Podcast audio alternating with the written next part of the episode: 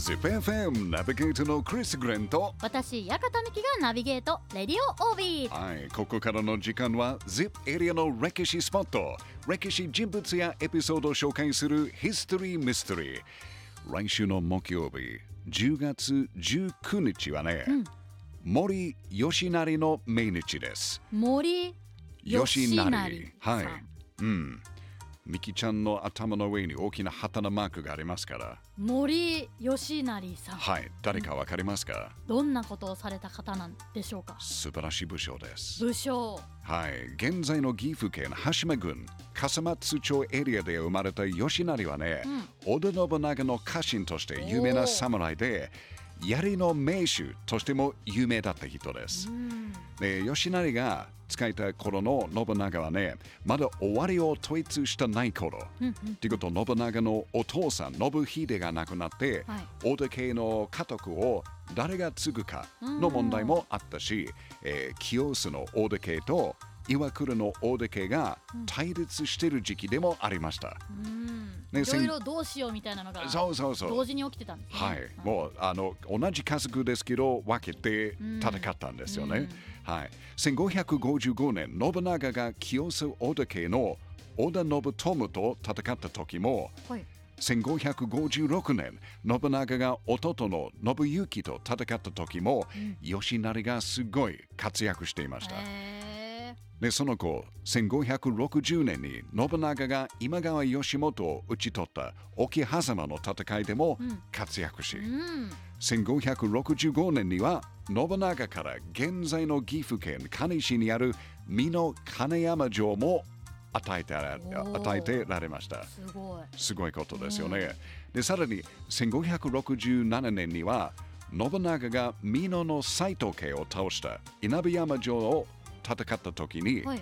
で1570年に信長と越前浅井氏、朝来氏とか、えー戦った穴川の戦いにも参加。えでその年には信長の命令で浅井朝倉を抑えるために、現在の滋賀県に宇佐山城を築城しました、で信長の重要な戦いの最前線で活躍した森吉成はね、はい信長から信頼されていたー。うん。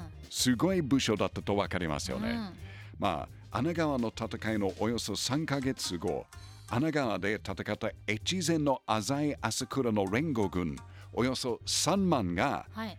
大阪方面で別の戦いをしていた織田軍を背後から狙うために進軍してきました。うん。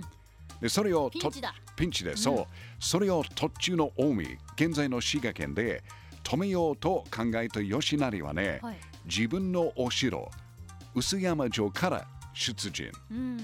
で、この時、吉成はね、浅井朝倉軍のおよそ1000の首を取ったと言われてます。千も1000の首を取りました。すごい数ですね。まあ、もちろん彼だけじゃなくて彼の軍もなんですけど、それでもすごい数じゃないですか。ただ、その3日後、浅井朝倉の連合軍に信長と敵対している比叡山、延暦寺のお坊さんたちが参加。で、大軍となった敵に勝つことができず、森吉成が残念ながら亡くなりました。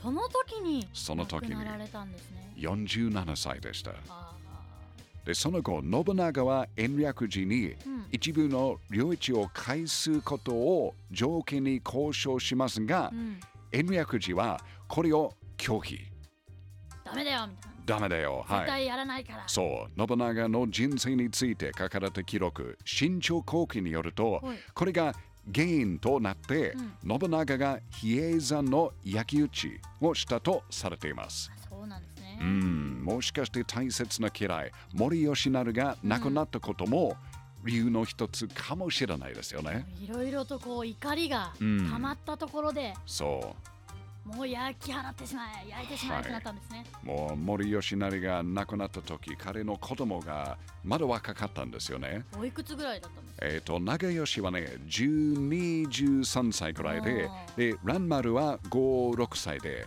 まだまだ小さかったんですけど、あの、信長に使え、大切にされています。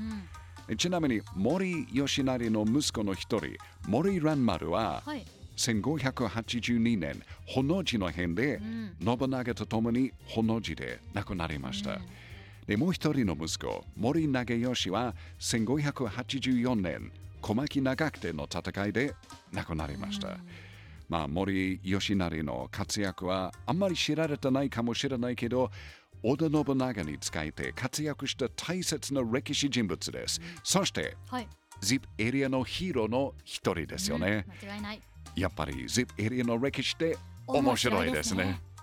ZIPFM History Mystery 今日は織田信長の大切な活躍した家臣森蘭丸のお父さん森吉成を紹介しました。あのー今週初めて知った事実が一つありまして、このお話の中で。うん、森吉成が蘭丸のお父さん。そうです。